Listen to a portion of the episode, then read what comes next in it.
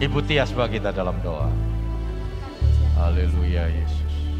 Terima kasih. Haleluya. Haleluya.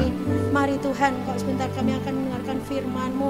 Biarlah setiap firman-Mu yang ditaburkan boleh menjadi jawaban dalam Amin. masalah kehidupan kami. Amin. Saat pagi hari ini kalau mungkin kami datang dengan beban yang berat, biarlah Haleluya. firman-Mu yang meringankan setiap beban kami. Kalau saat pagi hari ini kami datang dengan penuh permasalahan, biarlah firman-Mu yang memberi kekuatan dan sukacita dalam Yesus. kami.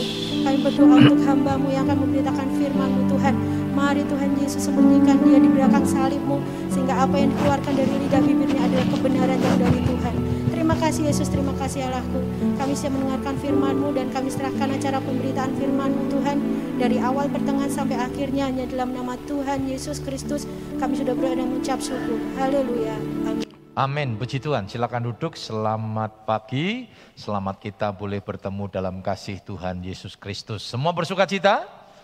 Haleluya. Ya, kita sudah memasuki bulan Desember. Berarti kita akan memulai rangkaian safari Natal di bulan Desember. Ini adalah hari pertama di bulan Desember di safari Natal di minggu yang pertama ya. Kita mau nikmati sukacita Natal ini ya supaya betul-betul kekuatan yang datangnya dari Tuhan boleh menjadi bagian dalam hidup kita. Tema tahun ini Natal adalah Yesus terang dunia ya. Yesus terang dunia. Jadi di sepanjang bulan Desember kita akan melihat tentang tema-tema bahwa terang itu ya asalnya dari Yesus, dari Allah itu sendiri karena Allah kita adalah terang Saudara ya. Dan Yesus adalah terang dunia yang boleh menerangi dunia ini yang sudah hidup dalam kegelapan. Puji Tuhan. Di minggu pertama ini kita akan melihat terang yang terpancar ya, terang yang terpancar. Mari kita sama-sama melihat di dalam Matius pasal 5 ayat yang ke-16. Matius 5 ayat yang ke-16 saya undang kita bangkit berdiri. Kita akan membaca ayat ini bersama-sama. Matius 5 ayat yang ke-16. Kita akan baca sama-sama. Dua, tiga. Demikianlah hendaknya terangmu bercahaya di depan orang, supaya mereka melihat perbuatanmu yang baik dan memuliakan Bapamu yang di surga. Silakan duduk.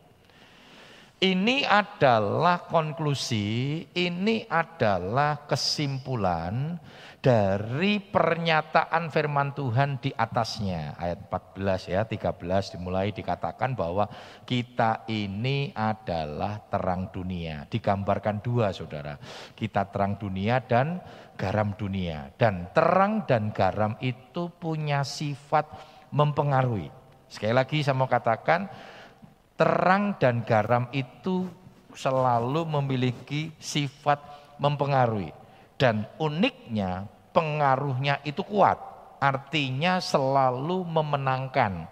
Bukan dipengaruhi tetapi mempengaruhi. Terang sudah saya sampaikan, di mana ada gelap selalu ketika terang itu muncul maka terang akan memenangkan perseteruan itu. Terang sama gelap nggak pernah bisa bersatu sudah ya tetapi di mana ada kegelapan ketika terang itu muncul maka kegelapan itu sirna. Demikian juga garam. Garam selalu mempunyai sifat mempengaruhi. Karena itu sebagai orang Kristen ya temanya terang itu terpancar artinya terpancar itu sifatnya mempengaruhi. Kekristenan kita harus memberikan pengaruh yang luar biasa. Pengaruh di sini pengaruh yang positif. Ya kenapa? Karena kita adalah terang. Perhatikan saudara ya Firman Tuhan katakan dalam Matius 5 ayat 13 hingga ke 16 itu nanti di situ dikatakan kamulah terang dunia. Kata kamulah terang dunia berarti itu eksistensi. Itu sebuah keberadaan. Bukan menjadi. Kalau menjadi itu proses. Ya, tetapi dikatakan kamu adalah terang. Maka dikatakan juga di dalam satu Petrus ya.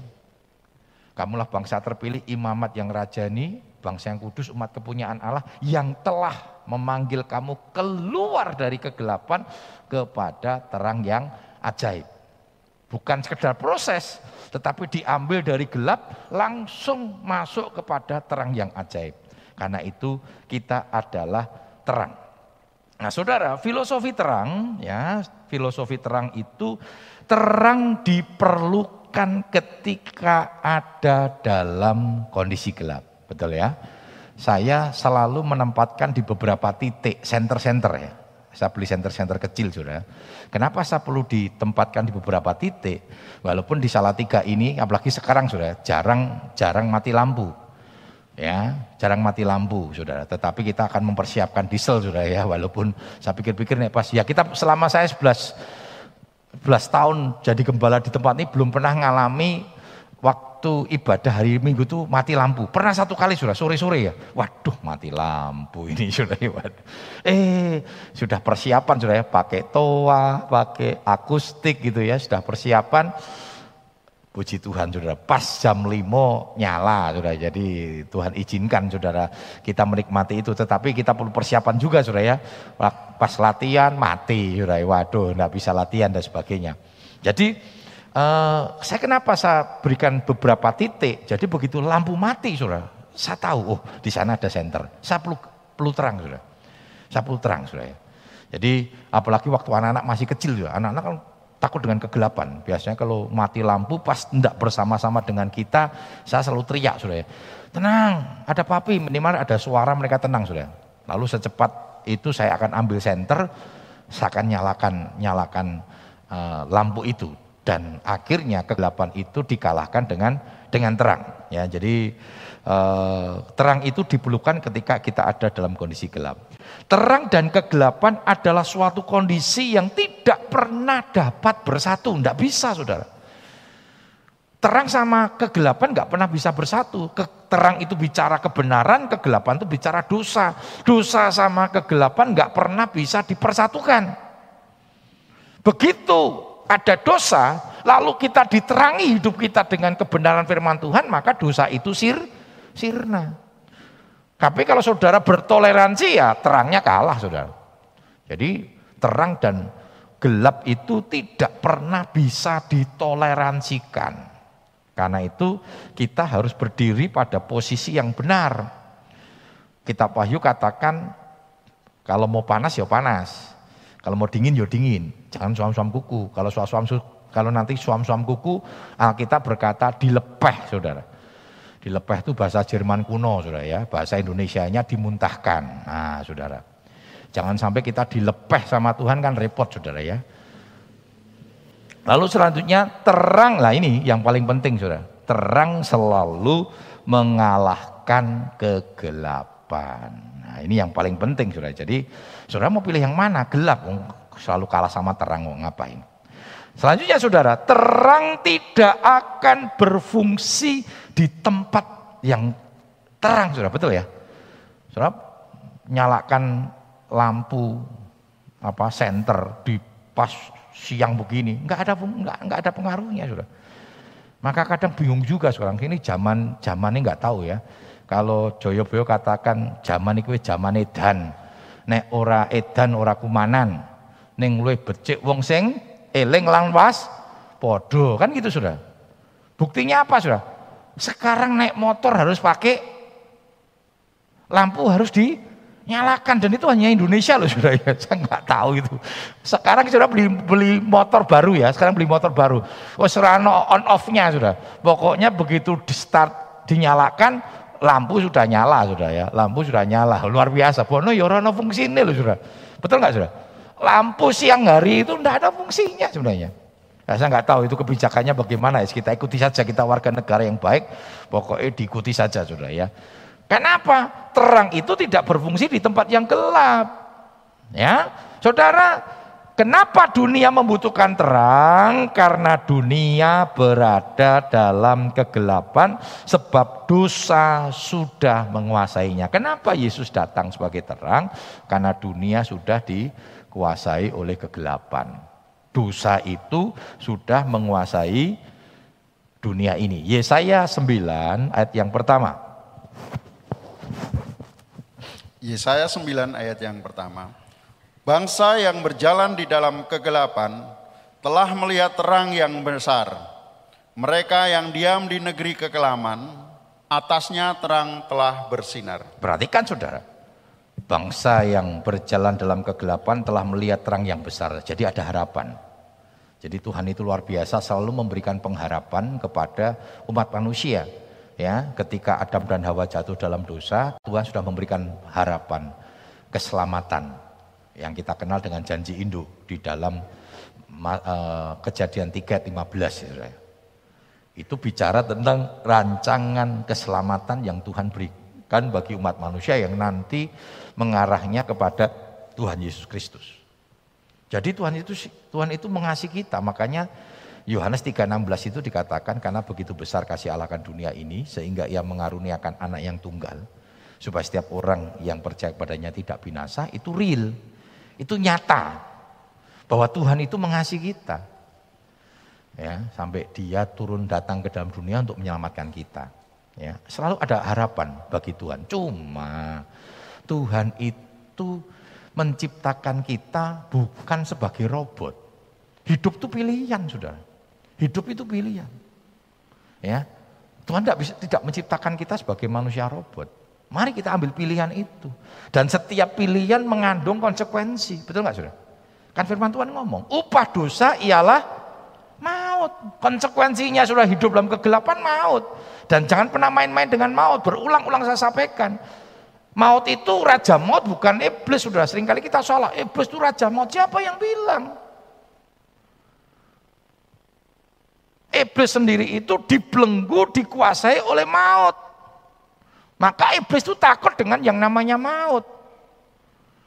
Maka ketika Yesus datang di Gadara kan ketakutan dia. Karena dia tahu satu waktu nanti iblis akan dihukum oleh Tuhan. Ya, dihukum oleh Tuhan. Memang diizinkan sudah nanti menguasai tiga setengah tahun masa antikris.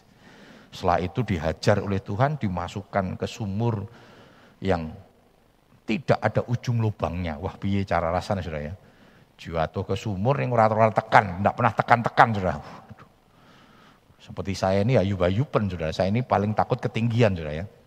Kadang kalau di mall itu yang lantai lima, kadang kan ngobrol ya sama temen gitu di pinggiran uh, ada apa istri saya atau kadang kalau dengan teman-teman hamba-hamba Tuhan kan gitu sudah ya.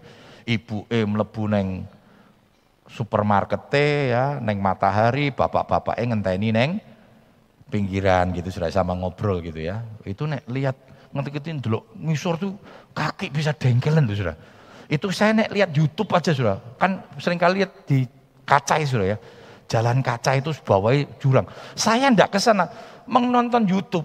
Itu kaki itu sama dengkelan sudah. Saya bayangke itu kalau saya diajak ke sana sama jemaat wis mending ora, ora Om, Laki om, ah, laki tidak perlu dibuktikan dengan melakukan yang dur koco saudara. Oh bos ben dikatakan banci yo ban daripada malah ngisi sini sudah tekan konon deprok saudara ya. Waduh.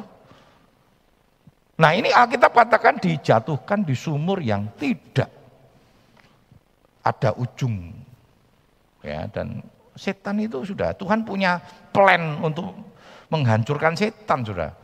Nanti pada akhirnya pun yang namanya neraka itu kematian kekal. Nah karena itu jangan sampai kita ikut terlibat. Setan pinter sudah. Setan itu kan paling jengkel sama kita, jealous sama manusia. Manusia itu, wah Tuhan kasih prioritas yang luar biasa. Kalau malaikat jatuh dalam dosa, Tuhan tidak menyayangkan Alkitab katakan. Tapi manusia begitu jatuh dalam dosa, Tuhan menyiapkan keselamatan. Gitu saja kita sih tidak ngerti. Berapa banyak hidup kita seenak-enaknya saja, saudara. Harus hati-hati, saudara. Yesaya 60 ayat yang kedua. Ini kondisi hari-hari akhir. Ya, ini bicara tentang nubuatan juga, saudara. Yesaya 60 ayat yang kedua. Sebab sesungguhnya kegelapan menutupi bumi dan kekelaman menutupi bangsa-bangsa. Tetapi terang Tuhan terbit atasmu dan kemuliaannya menjadi nyata atas. Perhatikan saudara, kegelapan itu akan menutupi bumi bahkan kekelaman. Jadi kelam itu lebih pekat daripada kegelapan. Saudara. Dikatakan akan menutupi bangsa-bangsa. Ini bicara nubuatan hari-hari akhir. Ya, kegelapan akan menguasai dunia. Maka nanti kalau kita membaca dalam Timotius sudah, Timotius 3 itu sudah ya, tentang kesukaran, masa-masa sukar di hari-hari akhir Sulit, dunia akan semakin sulit saudara. Bahkan dosanya semakin memuncak. Kitab Wahyu 22 katakan apa? Ya. Yang cemar biarlah semakin cemar. Tetapi yang kudus biarlah semakin kudus. Jangan heran saudara kalau kita melihat dosa itu semakin hari semakin memuncak, semakin hari semakin memuncak, semakin hari semakin memuncak.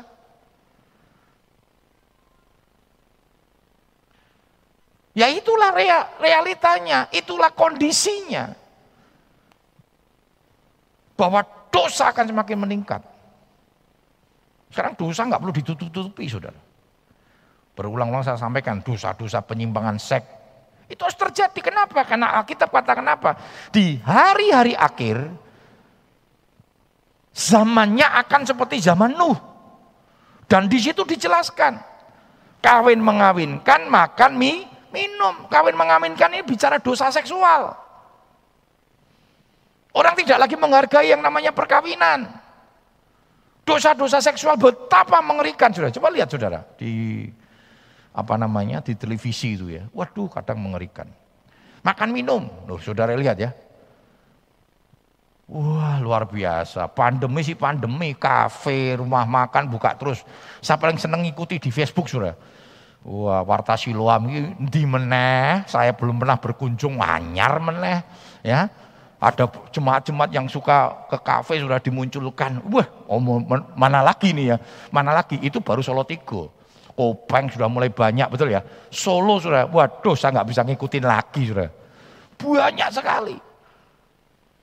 Apa rento om? Ya itu menikmati boleh sudah. Tetapi hari-hari itu kan memang firman Tuhan katakan ya makan minum, kawin, mengawinkan. Sudah pernah lihat ya di beberapa tempat golf, golf apa GoFood? Yang anunya GoFood itu apa? Yang bawa GoFood, oh Gojek, Gojek, Gojek. Gojek. Wah antrian sampai panjang tuh sudah, betul ya? Pernah lihat ya? Wah, itu Sukowati itu sudah, wah luar biasa. Dep-depan, jine kopi, jine mie, saudara. Wah rame, itu baru beberapa tempat ya. Tapi yang mau saya sampaikan itu akhir zaman kan? Itu terjadi. Apa makan minum dosa? Ora dosa sudah. Tapi ingat loh sudah ya, 1 Korintus 10 ayat 31, apabila engkau makan, apabila engkau minum, apabila engkau melakukan segala sesuatu yang lain, lakukanlah untuk memuliakan Tuhan. Makan minumlah untuk memuliakan Tuhan. Artinya apa? Kita makan dan minum supaya tubuh kita kuat, tubuh kita sehat. Kalau ngerti apa namanya makanan itu merusak tubuh kita ya jangan dimakan saudara. Ya sing asam urat ya mangan emping. Katanya emping itu kalau berhenti pahit saudara. Gen ora pahit terus saudara ya. Wah lab lab lab lab ya saya bersyukur saya suka emping saudara. Bukan bukan apa ini berita pengumuman saudara ya. Gen dikirimi emping ora saudara yang punya tensinya tinggi, yo janganlah ya. Yang kolesterolnya tinggi, rausah neng ipik-ipik, rausah neng pigi. Apa meneh sudah ya, pokoknya gue pik-pik itu dihindarkan lah daripada begitu mangan kenceng kabeh saudara ya. Jadi makanlah untuk sesuatu yang menguatkan tubuh gitu dan jangan over, jangan berkelebihan ya. Ini hari-hari akhir sudah. Dosa akan makin memuncak. Karena itu terang perlu. Dan saudara perlu mewartakan terang seperti yang dikatakan tadi di dalam Matius 5:16. Hendaklah terangmu bercahaya. Kita harus mempengaruhi, jangan malah dipengaruhi. Ya, Yesus adalah terang dunia yang mengalahkan kegelapan dunia. 1 Yohanes 8 ayat 12. Yohanes 8 atau 1 Yohanes 8? Yohanes 8 ya. Ya, Yohanes 8 ayat 12. Yohanes 8 ayat yang ke-12. Maka Yesus berkata pula kepada orang banyak, katanya, Akulah terang dunia, barang siapa mengikuti aku, ia tidak akan berjalan dalam kegelapan, melainkan ia akan mempunyai terang hidup. Perhatikan, akulah terang dunia barang siapa mengikut aku. Saudara kita ini semua pengikut Kristus. Amin. Namanya Kristen. Kristen itu sebutan di Antioquia. Artinya apa? Pengikut Kristus. Apa yang dimaksud pengikut Kristus? Apa pun yang dilakukan Kristus kita harus ikutin. Maka Yesus ngomong kalau kamu mengikut aku, sangkal diri, ya. Lalu dikatakan apa? Pikul salib, ikutlah aku. Filipi 25 katakan apa? Hendaklah dalam hidupmu bersama. Menaruh pikiran dan perasaan yang terdapat di dalam Yesus Kristus. Itulah kekristenan yang sesungguhnya. Hidup sama seperti Yesus. Itu doa saya. Itu visi gereja kita. Berakar, bertumbuh, berbuah menuju kedewasaan yang terdapat di dalam Yesus Kristus. Jadi goalnya Yesus. Gulnya bukan Bapak Gembala. Bapak Gembala ini gulnya Yesus. Karena itu sebagai gembala saya berani berkata kepada jemaat ikutilah teladanku. Sebagai seorang imam di keluarga harus berani berkata ikutilah bapakmu ini loh. Karena bapakmu ini ngikuti teladan Kristus bukan ngikuti teladan Pak Agus saudara. Ngikuti teladan Kristus. Jangan seperti ayah saya yang pernah saya sampaikan, ayah saya ngerokok, dengan masih membawa rokok di tangannya dia berkata, Gus, nek gede aja ngerokok, tak ajar gue nek ngerokok.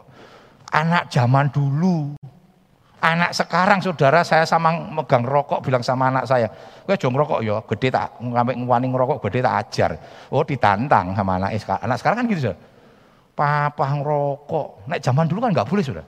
Kita punya, waduh, unggah-ungguhnya itu kenceng loh Dulu kalau orang tua marah nggak berani menteleng.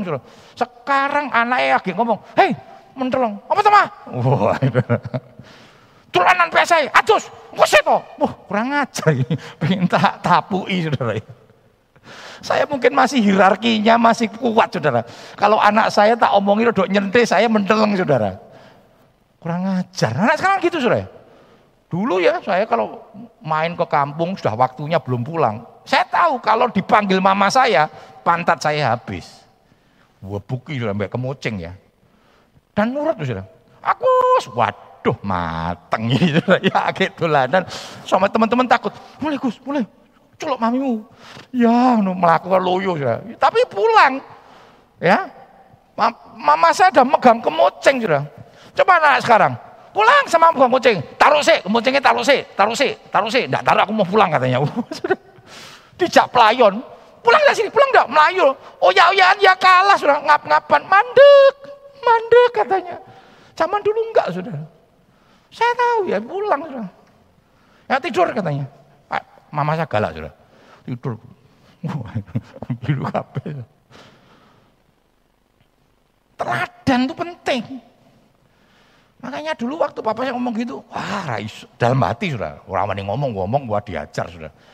Ah ndak iso. Pong papa ngerokok. Aku yang ngerokok. Makanya saya SD latihan saudara.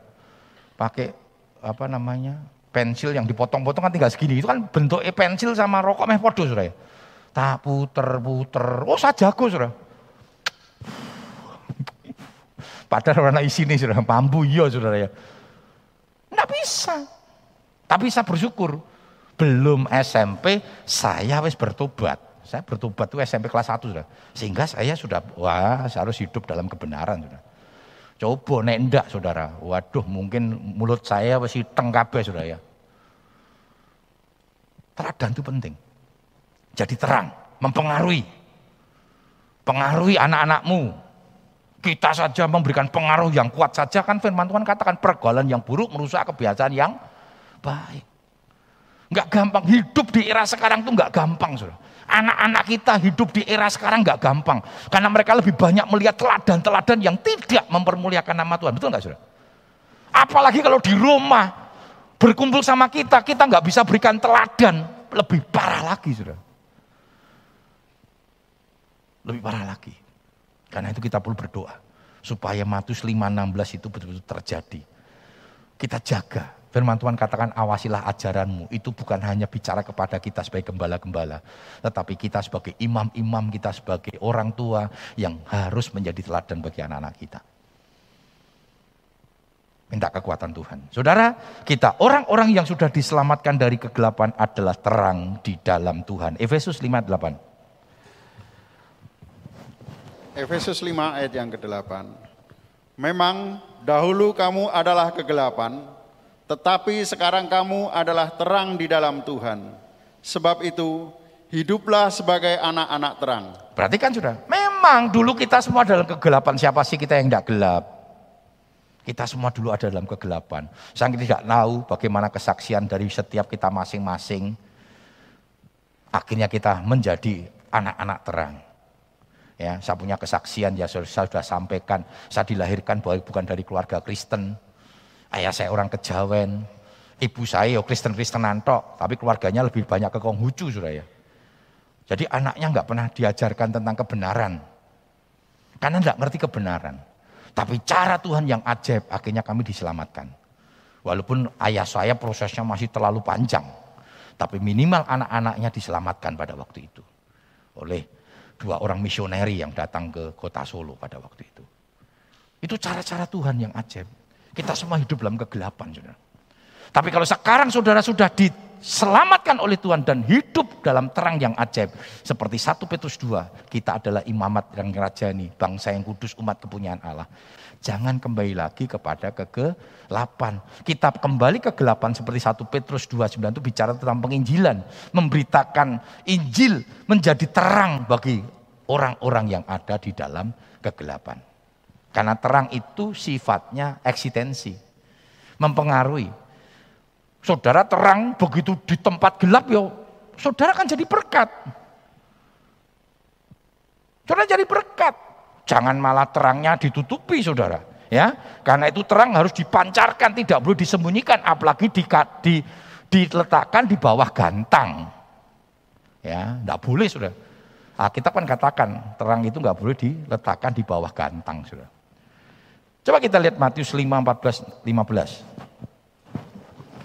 Matius 5 ayat 14 dan 15. Kamu adalah terang dunia. Kota yang terletak di atas gunung tidak mungkin tersembunyi. Lagi pula, orang tidak menyalakan pelita lalu meletakkan di bawah kantang, melainkan di atas kaki Dian, sehingga menerangi semua orang dalam rumah itu. Perhatikan saudara, kalau terang dimasukkan gantang, nggak fungsi. Bahkan ma, mati. Kekristenan kita terang itu eksistensi. Makanya dulu kalau pas sekolah Alkitab sudah ribut saudara ya. Sesama teman sekolah kitab, sekolah kitab ya dua ya ribut ya ribut saudara. Masalah supermi gitu. Bar ngecong ditinggal mandi, di, oh kok hilang superminya. Sendal hilang biasa saudara. Ya, biasa. Makanya dulu nek di Jawa kan gitu supaya ndak diambil sing jiko udunen, sing jiko udunen gitu saudara ya. Jadi ketika makanan kita hilang, sisuk ono sing udunen, nah kondangan gue ya tuh. Itu kutuk saudara ya. Kan dulu gitu di Jawa kan gitu saudara. Takut nek diceluk jiko, sing wani jiko udunen ya, sing wani jiko udunen gitu saudara. Jangan saudara ya, kalau saudara ngecong supermi gak supermi kayak mejo, jangan bilang. Kok sing ngambil udunen sakit saudara, itu kutuk nih. Tidak apa-apa. Begitu datang kok hilang meneh, buat lagi saudara ya. Oh haleluya, lebih berbahagia memberi daripada menerima. Amin. Amin. Amin apa? Luwe-luwe wis gawe nguyuh dhewe maksudnya gen ngemplok enak hilang kabeh. Sering kali ribut saudara. Begitu ribut mungkin. Kita lepaskan pakaian kependetaan kita. Bahkan anu pendeta ribut saudara. Kita lepaskan pakaian pendeta dulu. Wah, berantem kaya Mike Tyson sih, Saudara. Mana ada terang kok kaya klambi so dicopot jadi gelap sih. Engko perlu diingguneh, enggak ada. Terang itu keberadaan. Terang itu eksistensi. Di mana pun engkau ada, ya engkau te terang. Kalau orang terang ya gelap, peteng saudara. Saya ini bayangkan nah hidupnya enggak terang saudara. Wes peteng wajahnya, kulitnya peteng saudara. Wes orang terang mana saudara. Waduh, mengerikan saudara ya. Saudara, terang yang terpancar itu akan menghasilkan buah. Efesus 5 ayat yang ke-9. Efesus 5 ayat yang ke-9. Karena terang hanya berbuahkan kebaikan dan keadilan dan kebenaran. Perhatikan saudara. Karena terang hanya berbuahkan kebaikan, keadilan, kebenaran. Tiga hal. Nanti kita bahas minggu depan tentang kebaikan, keadilan, dan kebenaran. Mari pagi yang indah ini biarkan terang kita terpancar. Hendaklah ya dikatakan ya, terangmu bercahaya di depan orang supaya mereka melihat perbuatanmu. Artinya gini, melihat perbuatan itu bukan kita nunjuk-nunjuk, no, bukan sudah. Kalau eksistensi terang, eksistensinya terang kan perbuatannya tadi menghasilkan keadilan, kebaikan dan sebagainya. Jadi di mana pun engkau ada orang akan melihat. Bukan supaya kita tuh memperlihatkan, mempertontonkan. Nek banyak orang nganggu nganggu jas, jas terang. Ya, nanti nek enggak banyak orang jasnya dicopot. Hari Minggu haleluya. Senin halelupa, Saudara. Wah, nek Minggu neng gereja ya haleluya. Shalom ya begitu sisuk ya. Kecipratan ada mobil lewat, uh matane neng di katanya. Lali sudah, lali mbak haleluya. Harusnya waktu kecipratan, haleluya, puji Tuhan. Saya bersyukur karena diciprati, bukan yang nyiprati, saudara ya. Itu sudah betul ya. Di El Modi waktu dicuri, saudara. Uangnya itu dicuri, di perjalanan dicuri, saudara. Dia ngomong gini, saya bersyukur sama Tuhan. Karena yang dicuri dompet saya, bukan nyawa saya. Lalu yang kedua dia saya bersyukur karena saya yang dicuri, bukan yang nyuri. Bayang no saudara. Saya pernah kehilangan HP saudara di mobil waktu pelayanan ke Medion saudara. Krosone wis enak saudara. Bono saya ya hebatnya pencuri itu saudara. Mereka tuh sudah terlatih cepat banget saudara. Jadi saya tuh kasih HP tak kas dulu kan model kantongan-kantongan di situ ya. Itu udah ditutup sudah. Saya udah tutup gitu ya. Waktu rame itu saya udah enak sudah. Kadang tak gini-gini gitu. Karena ini bawah tas, tasnya tak jepit. Ya kan? Lalu pegangan sudah ya. Lalu tangannya ini kan warna rame kadang tak oh si ono, si ono. Itu antara saudara, antara ke, apa namanya Solo Sragen saudara. Begitu sampai Sragen, saya dapat duduk, saya duduk. Saya biasanya WA, WA ke sana. Oh saya sampai Sragen nanti sampai Medion dijemput saudara. Saya mau buka, hilang saudara. Hilang, nggak ada. Dan baiknya saudara, ini saya bilang pencuri ini baik. Saudara. Dia buka les ratingnya, diambil, iso dibalik ke mana saudara. Kok aku ya rakroso yang bodoh saya, opo sing pinter ini mereka. Sudah. Itu bisa dibuka, diambil, ditutup menang. Itu kan baik. Nek sing pencuri kurang ajar wis dijikuk diteke wae kan jelek sudah. Nek ndak bagus lagi sebenarnya diambil, Om Om ditutup lagi Om. Ya gitu. Begitu dia turun, makasih ya Om. Itu kan lebih baik lagi sudah. Waduh, hilang sudah.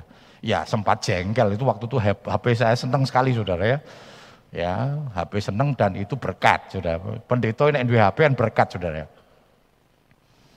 Singkat cerita waktu itu Bu Ikang hubungin raiso iso saudara ya. Besok pulang karena itu baru hari hari hari Sabtu saya baliknya tuh minggu malam. Saya bisa urus ke mentarinya saya mau ambil apa uh, nomornya saudara. Ya diurus. Saya bilang begini saudara. Akhirnya begitu sampai rumah tak WA HP yang saya miliki, biarlah itu menjadi milikmu karena saya tahu kamu perlu. Dan pakailah untuk kemuliaan nama Tuhan. Ya, tapi jangan lakukan sama orang lain. Karena orang lain belum tentu mendoakan seperti saya mendoakan kamu. Tapi saya doakan supaya kamu diberkati oleh Tuhan. Wih, hebat ya. Terima kasih Pak Agus, Tuhan Yesus memberkati. Dibales. Kok saya kok ngerti jenengku yo? Dia langsung balas, terima kasih Pak Agus. Tuhan semua memberkati. Jemaat salah orang terima, saudara. Kurang ajar om. Ya WA. Kowe kurang ajar yo. Tak dongake elek kowe yo. Kowe iki gembalaku, mbok curi dan sebagainya. Oh samarai saudara. Kamu itu loh doane kok elek. Cuma saya masih mikir, kok tahu nama saya? Apa sih ngambil tuh tahu? Ternyata enggak saudara. Ternyata beberapa hari setelah dia ngambil itu sebelum saya blokir, dia nelefoni beberapa teman. Kan di situ ada nomor-nomor nomor telepon ya, diteleponi. Nah orang yang diteleponi kan pasti ada nama saya juga keluar saudara. Apa Gus gitu kan itu saudara ya, apa. Ternyata dia minta duit saudara. Iso kirimnya aku duit gitu. Waktu itu cuma w, eh, SMS ya, belum WA WA ya, masih SMS. Kirim aku duit gitu. Nah teman saya itu sempat mikir begini, Agus ki ora tahu jaluk duit. Nek sampai hari ini Agus jaluk duit, Agus minta duit, kondisinya pasti betul-betul memprihatinkan.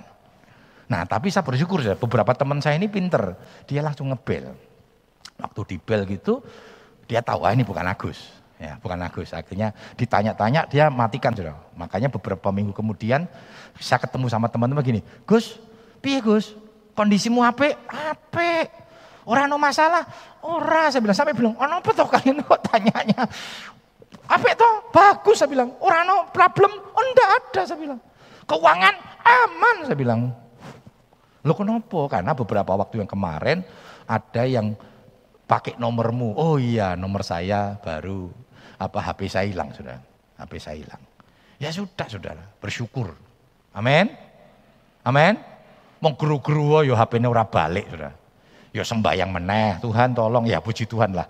Akhirnya Tuhan kirim. Ya, tante gembalanya waktu tanya gini, Gus, tante hubung-hubungi kamu nggak iso piye? Tante, HP ku diambil orang ya neng mobil. Lo piye to? Lah ya piye tante karep maksud hati tidak seperti itu. Wong jenenge kilangan ya piye tante? Nah, pulangnya saya biasa dikasih berkat sudah ya untuk PK, untuk firman ditambahi amplop produk tebel. Gus, gue tuku HP, oh haleluya, puji Tuhan saudara. Haleluya. Tapi jangan sengaja sudah dihilangkan saudara ya, gini untuk HP anyar saudara ya. Kita nggak minta gitu, tapi cara Tuhan itu luar biasa. Amin. Jadi terang saudara ya, jadi terang. Haleluya Yesus, terima kasih Tuhan. Ajaib, ajaib, ajaib. Terima kasih Tuhan. Haleluya. Terima kasih Yesus. Kami bersyukur Tuhan. Kami bersyukur Yesus. Terima kasih Tuhan. Terima kasih Yesus. Haleluya Yesus. Haleluya. Kami bersyukur untuk kebaikan-Mu Tuhan. Kami bersyukur Tuhan sebab Engkau baik. Terima kasih Tuhan. Memberkati setiap umat-umat-Mu. Memberkati kami semua kami percaya perjamuan yang kudus belum menjadi berkat bagi kami sekalian. Nama Tuhan dipermuliakan, nama Tuhan diagungkan. Hambamu berhenti berbicara, tetapi biarlah kuasa roh kudus yang akan terus dimeteraikan ke dalam hati kami yang paling dalam. Hanya di dalam nama Tuhan Yesus Kristus kami sudah berdoa. Haleluya. Amin. Puji Tuhan.